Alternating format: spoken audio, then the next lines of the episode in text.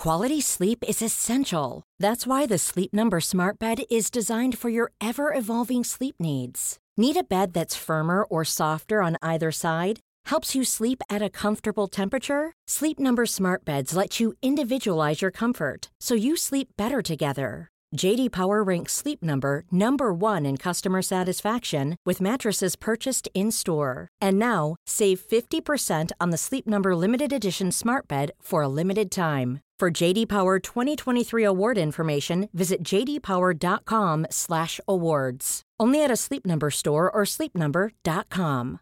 Ready to pop the question? The jewelers at BlueNile.com have got sparkle down to a science with beautiful lab-grown diamonds worthy of your most brilliant moments. Their lab-grown diamonds are independently graded and guaranteed identical to natural diamonds, and they're ready to ship to your door. Go to BlueNile.com and use promo code LISTEN to get $50 off your purchase of $500 or more. That's code LISTEN at BlueNile.com for $50 off. BlueNile.com code LISTEN.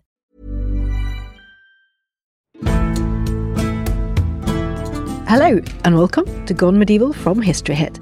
I'm Dr. Cat Jarman. This month, we are talking about kings and coronations here on the podcast. But when we go back to the first half of the medieval period, what did kingship really mean? How and when did we start to have kings in what later was to become England? And how did the numerous smaller kingdoms begin to merge? What was the actual significance of a coronation? Today, my guest is Levi Roach, who is Associate Professor in History at the University of Exeter.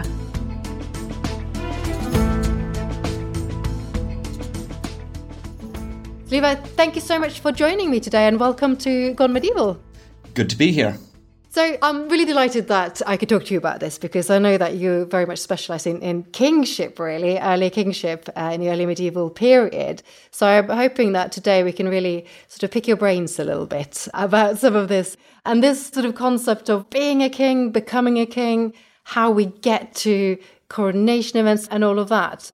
Because we don't really have that much from the very early period in terms of the written records of things like coronations. Is that right? Yes, that's very much true. And indeed, kingship as a whole, in a sense, comes into our sources almost partially formed. And then we can start seeing it as it evolves and develops throughout the early Middle Ages. So, as our written sources get richer with the Christianization of England, we're seeing an institution that already exists but is changing in certain respects quite rapidly and continues to change and evolve till we get to that point you're alluding to, where we have these quite formalized markers like coronation, these rites of passage that inaugurate the start of one reign, the end of another, and kingship as an office, if you will, something that can be quite well defined. So, to sort of really get to the basics, first of all, when do we first start to talk about a king of something we recognize as England, just to get to that sort of starting point? So, if we're talking about all or most of modern England, we're talking about the early 10th century, the reign of King Athelstan. And we're talking about kind of developments in the 920s. If you're talking about kings within what is now modern England, then we're going back further yet. We're going back to the 6th, 7th, 8th centuries, the very earliest period of Anglo Saxon settlement and then state building in what would become England. So they are sort of then regional kingdoms, I suppose. But I mean, how does it develop from something that is called a king from something more sort of chieftainy, local? What sort of that process? Do we know much about that? Well, one of the things that, of course, inhibits us is vocabulary here. So the very term king to us, and we envisage something as you know, they're kind of distinct from perhaps a chieftain, a, a leading man, or something like that. But the Old English term cyning comes from and is cognate with the modern English term kin. It comes from the kind of leading figure within potentially a kin group. And so when we're talking about this term that we now have as king and we think of as being very distinct from anyone else, in the earliest period we start seeing kings behaving, it doesn't really have that kind of meaning. It means something much more like what we would consider chieftain, leading man. And that's what we see basically as the Anglo Saxons come over and settle in England they start setting up political structures inevitably. And the ones we initially see are really very localized. And in the earliest years, we really can't see them historically. Most of the evidence is archaeological or indirect from other sources. But we do know that once we start seeing them, there's lots of them. These are highly localized, and there's good evidence that the kingdoms we start seeing, so for example, Wessex in the south, and particularly bits of the south and southwest, or Mercia in the Midlands, are made up of what had previously been other kinds of kingdoms. So we're thinking of the average early Anglo Saxon kingdom being smaller than the modern county, potentially. So there being lots of these, lots of different kinds of kings. And the kinds of roles that they're taking on, therefore, are very much kind of ad hoc ones in a, in a very localized society, a society where political structures are relatively small and where social structure is relatively uncomplex and fairly flat. So where there isn't a major distinction between aristocrats and commoners and so on, there's not no hierarchy. There absolutely is, and kings are the leading figures. But we're thinking of there being potentially at various points, you know, 20, 30, maybe even 40, 50 of these in what was modern England in the very earliest periods. So are they then, I mean, we might not know this, but are they consistent in what it means in the different kingdoms for someone to be a king? Um, is there sort of a coherence there? There are certain features that we seem to see between different kingdoms sufficiently so that we can probably use some generalization. But you're quite right that precisely because these are such localized figures, we need to reckon with significant regional variation and probably quite a bit of which isn't captured in our sources. So we do get hints of this, though, for example, in terms of succession practices, for example, is where you start seeing this classically. And almost all of the early kingdoms of England have much more ad hoc succession practices than those we later come to kind of know in success, where we're thinking of, you know, formal rules and things like that. We're much more dealing with the world of convention and practice. But we do get hints of variation in terms of those kinds of things, in terms of stability as well, and other things like that. So there almost certainly would have been significant variation. We can see some hints of this. So, for example, the question of whether or not kingship is passed on within a single family. Most mm. kings try to make that be the case, but Mercia is the famous example in the Midlands, this great, powerful kingdom that evolves to be one of the really leading ones in England in the 7th and in particular into the 8th centuries. But Mercia, succession seems to be a free for all. Monarchs try to regularize it, they try desperately. Particularly famously, the great Mercian king Offa tries desperately to set up his son, Ecgfrith, as his successor. He kills off rivals, he kills off lots of family members, because clearly any member of the extended family in Mercia could have a claim to the kingship.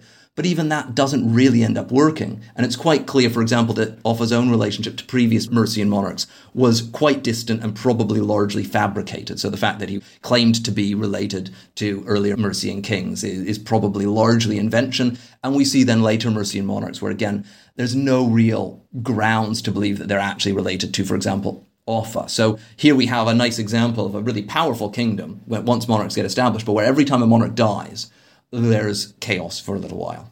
And eventually that ends up being something of the Achilles heel for the kingdom. By contrast, the kingdom that sort of takes over and eclipses Mercia as we move into the ninth century is this kingdom of Wessex in the south that ends up basically giving us the dynasty for all of England. The monarchs of later Anglo Saxon England were the descendants of the West Saxon dynasty. They seem to have, earlier than in Mercia, moved to a more settled system where you might get rival claimants, but they tended to be brothers, where the basic principle that to be king, you kind of had to be the son of a king at least, rather than being a nephew, a cousin, anybody who's met him down the pub is really established. And obviously that does end up giving something of a competitive edge, if you will, in terms of this competition in the longer term, because it means that kingship is able to pass relatively peacefully from monarch to monarch and indeed in the best case scenarios, even from generation to generation. So, when we are in this scenario, though, so in this sort of period that you're talking about now, who essentially sort of makes that decision? Or how is that sort of uh, established really? Obviously so you've got this period potentially with lots of conflict with, with sort of uncertainty if a monarch has died. What is the decision making process how does that then go about? How do you sort of go, okay, fine, you win, you're the next king? What's that sort of process? Say, ninth century Wessex, for example. So, by the ninth century in Wessex, we see good evidence of trying to line up the succession with some real success. So, the classic thing you try to do as a monarch, and people tried this even earlier and failed, like Offa, but is one of your big jobs as a medieval monarch, but particularly in the early Middle Ages before these things are settled, is to try to ensure that your own relatives, ideally your sons or your brothers, are lined up as your mm. successors. And so we start seeing these efforts. We see them reflected, for example, Asser writes about this, about how King Athelwulf, the father of Alfred the Great, who goes down, of course, as one of the most famous foundational figures in England's history, how his father sets up arrangements for the succession and clearly setting up that his kingdom will be divided between two of his sons, but also that all of his sons, because Alfred's the youngest, will actually succeed in order. And this is something that is quite distinctive of the West Saxon dynasty, is that they seem to have this strong preference. You need to be a king's son, really to be a king, but then normally you run through the brothers. And this might seem odd to us because we now tend to expect a swap of generations, the so called system of primogeniture being the firstborn son, or indeed what's now been changed in the modern system to being simply the firstborn child of any monarch, then being the presumptive heir. The way that they did it in Wessex seems to have been much more preference for if you've got a younger brother, they come first. And only once you run down that line do you swap generations. Now, the advantage of this, of course, is that if you are in a highly competitive atmosphere, which they were, with competition from other kingdoms or in the later 9th century from Vikings, by preferring the succession of a brother, you're normally getting an adult man. You're much reducing the chances of a young, potentially untried boy. So you're getting somebody who has real political experience, who's led armies, and so on. And that's perhaps most famously the case with Alfred the Great. He's had a great apprenticeship. He's already fought very successfully. He knows the ropes. So that's the kind of successful model, if you will, we end up getting that ends up then being the model taken forward by the English royal dynasty because that is what the dynasty of Wessex ends up becoming. But that is, as I say, very much a kind of perhaps a winning solution to what was before then a really fraught problem, where more often than not, these things were decided by the sword, or failing that, certainly by realpolitik, that you would get multiple claimants attempting violently or otherwise to establish themselves, and the political community would settle on one when it became clear that somebody was going to win anyway. And at that point, then you may as well not resist them, but work with the flow, even if you'd rather someone else. But we start seeing under the West Saxon dynasty an attempt to preempt that. It's never completely successful. Particularly, it's open to rivalry between brothers when you swap generations. But we do see a clear attempt to kind of set up these are the rules of play, this is how it ought to operate. So, do they then also use the, the, sort of longer ancestry and genealogy and things like that to really legitimize their family's place in history as well? Do we see that happening a lot? Yes, absolutely. So, the biggest thing that is raised, the biggest question kingship kind of raises as a system and still does in our modern political environment, of course, is the question of, you know, why does one person get to be king and not others? Potentially within the same family, but also more widely politically, particularly as an institution's getting going.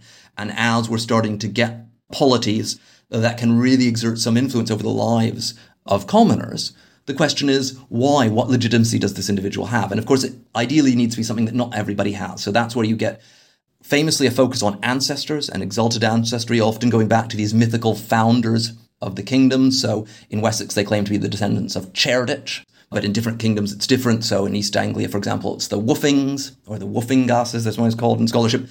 And so that's one way of emphasizing how qualitatively different you are from anyone else. It's of course not perfect because people can claim that ancestry, sometimes potentially under dubious circumstances. And that's what we see in Mercia, for example. Anybody will claim to be a distant ancestor, potentially of a rival branch of that one. So it can be faked, but it is an attempt to kind of remove this family from the bulk of people. And the other, of course, famous way to do this, that ends up then becoming another essential piece of this puzzle, particularly as we're moving through the ninth century, and it's something that's cultivated very actively by the West Saxon dynasty then, is what we call coronation, or what might be better called consecration. Because if we're being very pedantic here, coronation refers to a ritual act of putting a crown on someone's head, whereas consecration is the overall act, including crucially the anointing with holy oil. So this being brought within the church and bringing on religious legitimacy. And of course, the great thing with consecration, when potentially added to being a member of this dynasty and emphasis on descent from a common ancestor, is that is how you then distinguish yourself from nephews, cousins, or indeed brothers. You're the one who has been anointed with holy oil. This is ideally meant to be a kind of a one time ritual and what anthropologists call a rite of passage, i.e., a ritual that changes something. So it's like a wedding ceremony. You go into it not married, you come out married.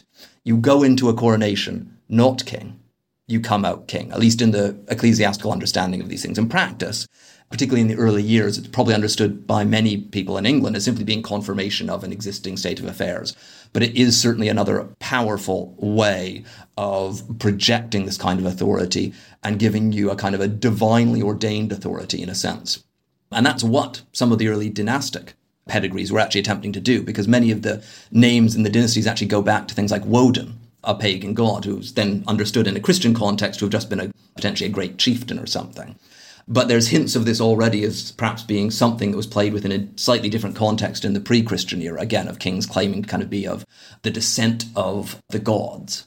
But in a very tangible way, consecration makes a king the Lord's anointed, the Christus Domini in medieval kind of religious political understanding, and therefore someone who cannot be stripped of these rights, crucially, by fellow family members or indeed by the wider public. That God has made them king, and that is, in a sense, in terms of the most extreme version of these views, it's then up to God to take that away.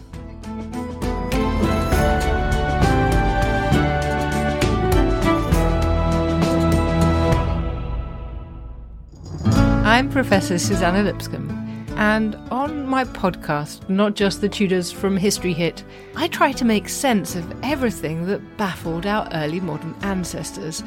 Like, what do you do with your waste? If you put your dunghill up against your neighbour's wall, you're going to cause rising damp. Would Henry VIII ever consider executing his wife, the Queen of England, Anne Boleyn? I'm not even sure if the Boleyns took it seriously because why would they have any reason to suspect Henry VIII would really get rid of his queen? And why do men grow beards? During puberty, the male body heats up and a smoke rises in the body, pushes out the hair in the face. So the beard is actually a form of excrement.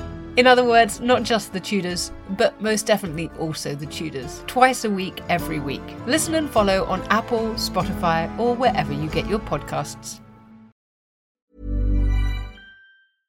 Ready to pop the question? The jewelers at BlueNile.com have got sparkle down to a science with beautiful lab grown diamonds worthy of your most brilliant moments. Their lab grown diamonds are independently graded and guaranteed identical to natural diamonds, and they're ready to ship to your door. Go to BlueNile.com and use promo code LISTEN to get $50 off your purchase of $500 or more. That's code LISTEN at BlueNile.com for $50 off. BlueNile.com code LISTEN. Quality sleep is essential. That's why the Sleep Number Smart Bed is designed for your ever evolving sleep needs. Need a bed that's firmer or softer on either side? Helps you sleep at a comfortable temperature? Sleep Number Smart Beds let you individualize your comfort so you sleep better together. JD Power ranks Sleep Number number 1 in customer satisfaction with mattresses purchased in-store. And now, save 50% on the Sleep Number limited edition Smart Bed for a limited time. For JD Power 2023 award information, visit jdpower.com/awards. Only at a Sleep Number store or sleepnumber.com.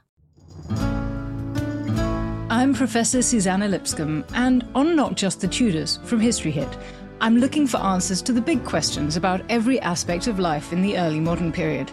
Like, how did the memory of Anne Boleyn continue to influence the court of her daughter, Elizabeth I? How were fairies brought to life on the Elizabethan stage? And how did the arrival of male only doctors threaten the lives of women? In other words, not just the Tudors, but most definitely also the Tudors. Twice a week, every week. Subscribe now and follow me on Not Just the Tudors from History Hit, wherever you get your podcasts.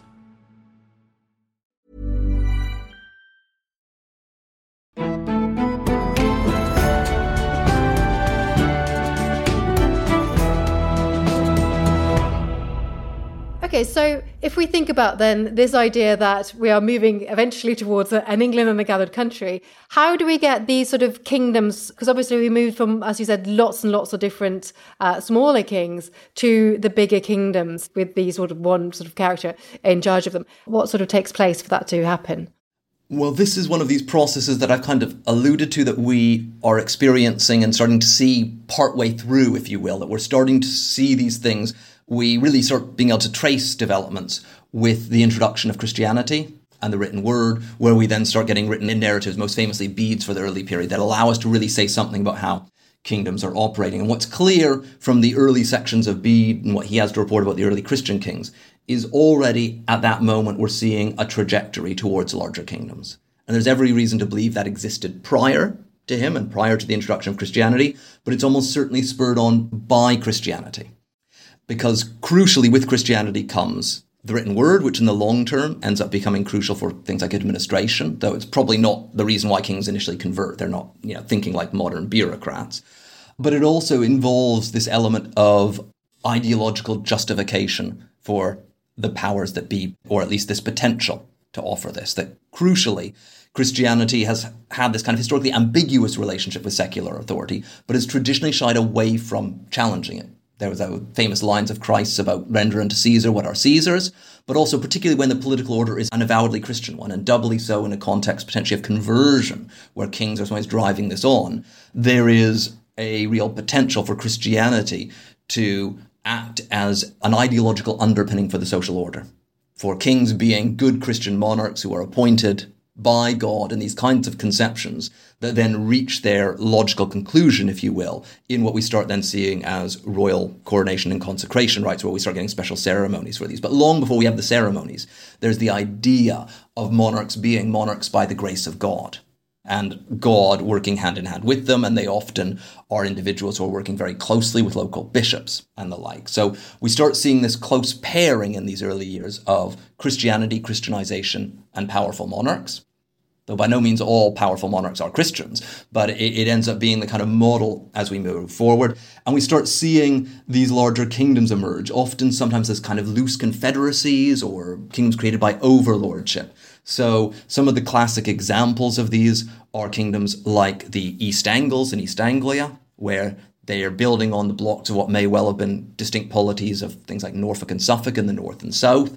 We see kingdoms like Mercia as the classic example in the Midlands, where beneath what we kind of see as the Mercian polity, it's very clear there were lots of different regions, many of which had had their own kings. And indeed, in some cases, we can even trace this. So famously, the kingdoms of the Hwicce and the Magonsatan are ones in the sort of southwest Midlands. Uh, so the Hwicces around kind of modern Worcester.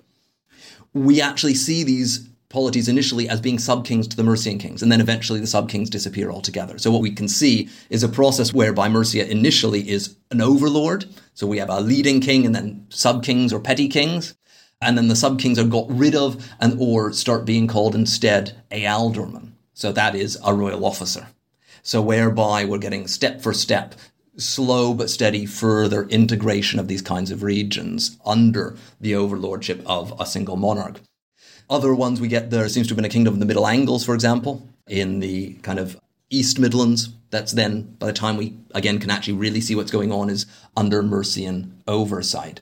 So we start getting these bigger blocks, these bigger building blocks that have all been built up from multiple smaller building blocks. And this is where uh, the archaeologist Steve Bassett famously spoke in one context of the FA Cup model of Anglo Saxon kingship. And that is the idea that kingship kind of emerges through this competition with neighbors, in which the winning force then goes on, if you will, to the next round. And so you start getting bigger and bigger kingdoms as they hoover up those around them. And so we end up in this world by the ninth century where we really only have four big players. We have the Mercians in the Midlands. We have Wessex south of the Thames. We have the East Anglians in modern East Anglia, and then we have the Northumbrians north of the Humber. So we kind of end up with the big four, if you will. Now, whether or not left on their own, those big four would have continued that kind of FA Cup model till one was crowned, as it were, champion and ruler of all England, is a bit less clear, because there's actually some signs, at least, of greater stability kind of emerging with those four big chunks.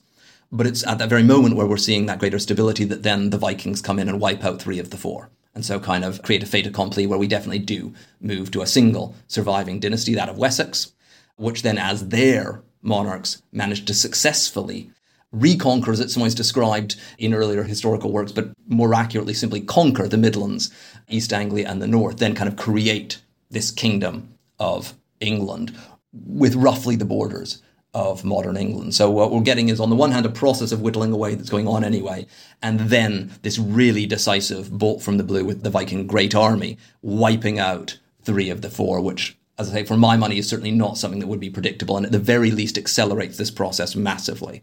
But it's by no means certain that we would have ended up with a single kingdom, and certainly not with the kind of borders we now know, except for this additional kind of crucial factor in the late 9th century.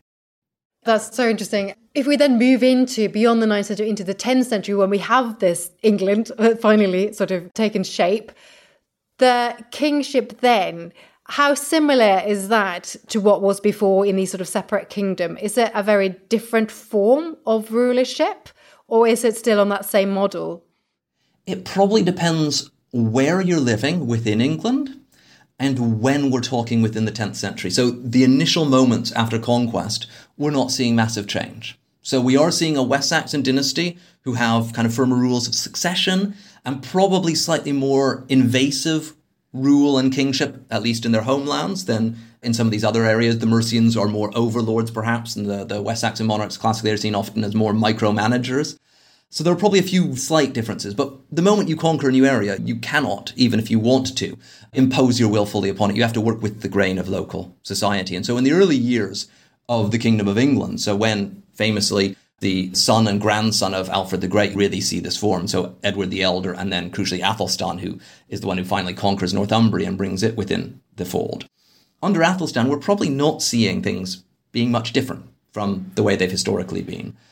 And indeed, it is really the second half of the 10th century where we start seeing consolidation. So it's a kind of classic example of massive expansion and then consolidation, which is exactly as we'd expected, exactly as we see in the modern period. Suddenly you get the headaches and the problems. Wait, how do we actually run this? How do we try to make sure there's at least some vaguely unified procedures and otherwise? And so it's almost a counter reaction to now having a model of kingship which was meant for a much smaller kingdom being applied to a much larger one and the growing pains that then starts leading to more formalization. So the creation of kind of formal shires as we now know them. These were traditional in Wessex, but probably not across all of the kingdom. So the shiring of England, creating counties, across the entire kingdom, not always of equal size, but at least an idea there's these building blocks. Then the next step being having someone to run the counties. Crucially, this then becoming this figure of the shire reeve or the sheriff, as we later on know them. And then above them is operating the more traditional office holders, the so-called ealdormen, the ancestors to the later earls. So you've always had that kind of kings with a few people beneath them, but then they're having to create additional layers of administration and, and of oversight. And the degree to which they're able to do this and the degree to which it actually translates into real power will have varied massively geographically. So if you live in Northumbria, right up until 1066, what you're seeing is a loose overlordship from the south, often very hands off, particularly in the north of Northumbria. So if you're in you know modern County Durham, you don't see the kings of England. They don't bother you. You don't bother them. Everyone's happy that way. In areas like the Midlands and East Anglia, you are probably seeing more transformation, but they're never ruled as intensively as south of the Thames as those old areas of Wessex. So the old heartlands uh, in the south and southwest, kind of from about Winchester to about Exeter uh, at the very southwest of it. Those are the kind of heartlands of the kingdom, and that's where the king's authority really is felt quite actively, even already in the 9th century, but particularly by the later 10th and 11th centuries. That's where we get, by European standards, really quite centralized and powerful kingship. But in large other parts of the kingdom, you're probably dealing with somebody who's not that qualitatively different to what we've seen before. So let's um, just sort of move it back to this idea of consecration and coronation. Can you say a little bit more about when we start to know what really happens in that process? So, at what point do we start to really see you, you, mentioned before that there's a point where these become more formalized and more sort of standardized.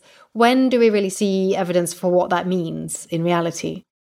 So the first dynasty for whom we really see regular attempts to have these kinds of events and a kind of a line that can be actively traced is this west saxon dynasty. Quite how far back it goes is difficult to know as ever the evidence tends to come after the developments rather than before. But it certainly seems to be well established principle by the reign of Alfred the Great that monarchs will be formally crowned and consecrated in an ecclesiastical ceremony. And this is reflected in the so called coronation ordines, these liturgical ordines, i.e., instructions for an archbishop on how to run a coronation. So once you see these, of course, there's a reason why you have them. It's because you're doing this regularly.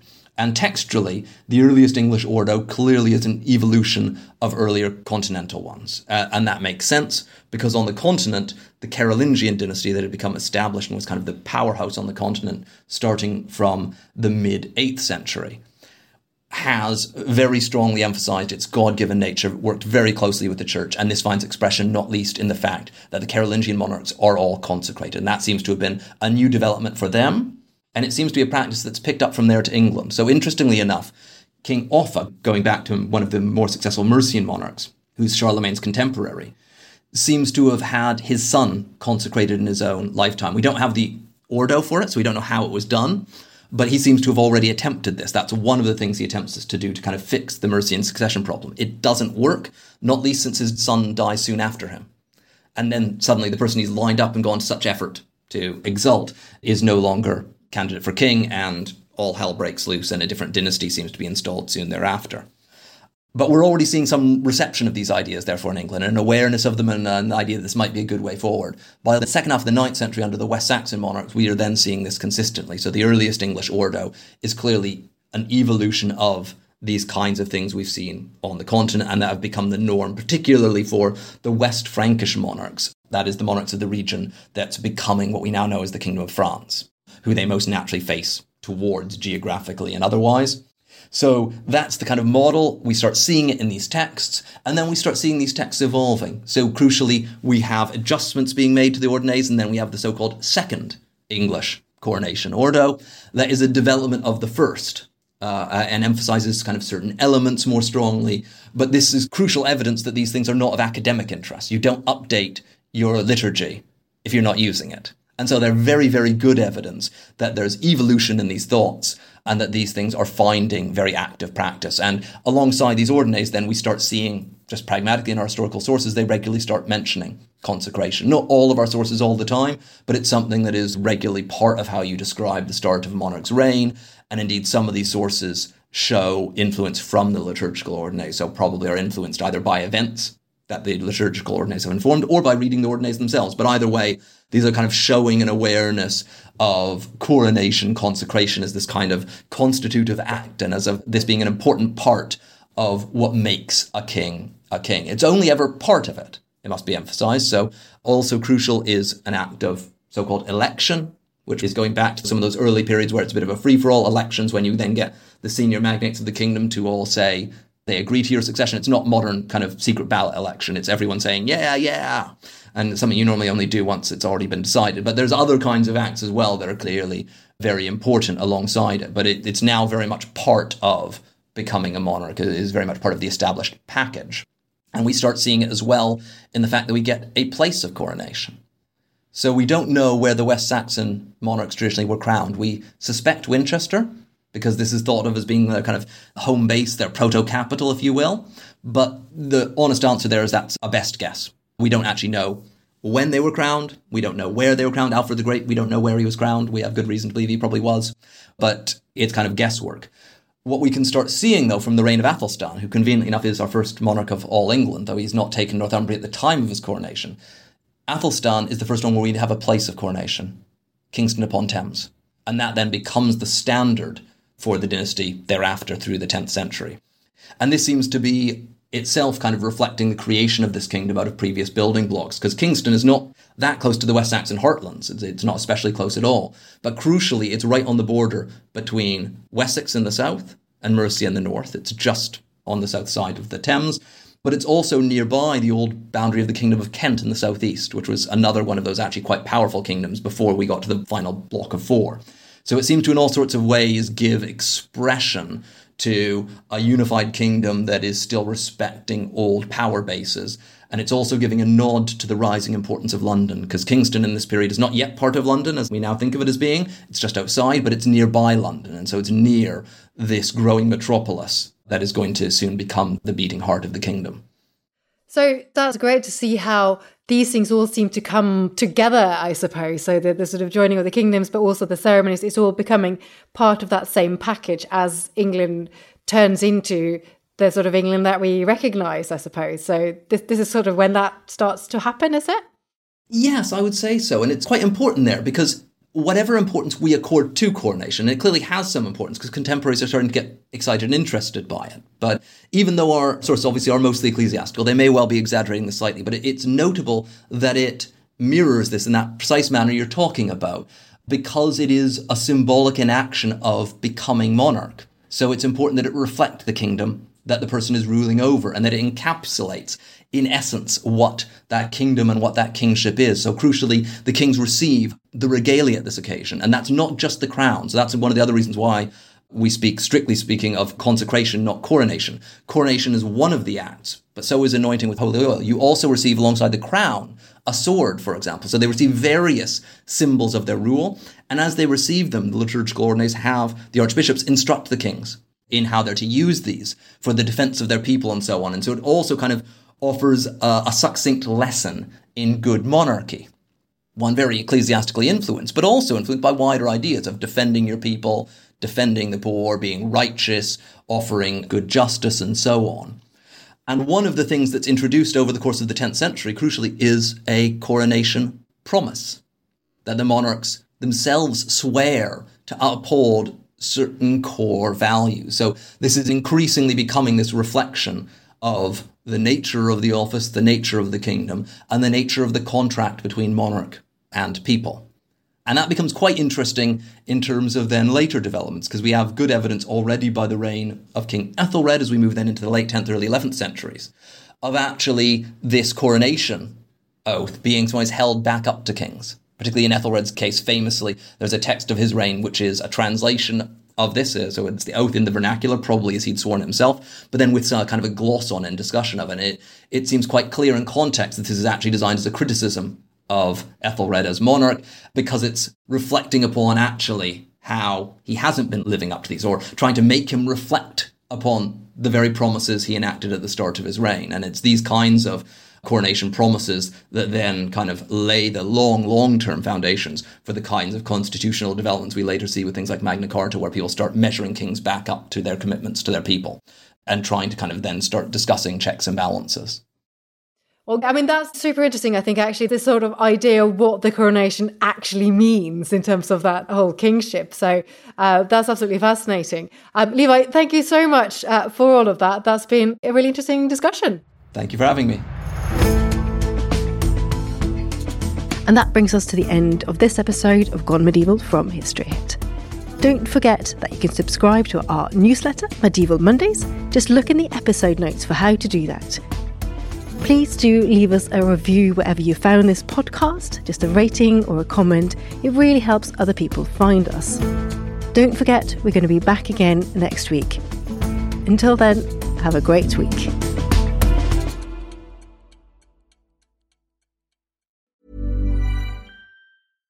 Small details are big surfaces, tight corners are odd shapes, flat, rounded, textured, or tall. Whatever your next project, there's a spray paint pattern that's just right. Because Rust new Custom Spray 5 in 1 gives you control with five different spray patterns. So you can tackle nooks, crannies, edges, and curves without worrying about drips, runs, uneven coverage, or anything else. Custom Spray 5 in 1 only from Rust-Oleum.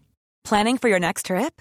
Elevate your travel style with Quince. Quince has all the jet setting essentials you'll want for your next getaway, like European linen, premium luggage options, buttery soft Italian leather bags, and so much more. And is all priced at 50 to 80% less than similar brands. Plus, Quince only works with factories that use safe and ethical manufacturing practices.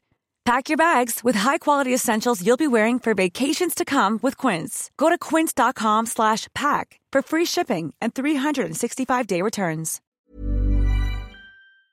Thank you for listening to this episode of Gone Medieval. Please follow this show wherever you get your podcasts. It really helps us out and you'll be doing me a big favour. Don't forget you can also listen to all of these podcasts ad-free and watch hundreds of documentaries when you subscribe at historyhit.com forward slash subscribe. As a special gift, you can also get your first three months for just £1 a month when you use the code MEDIEVAL at checkout.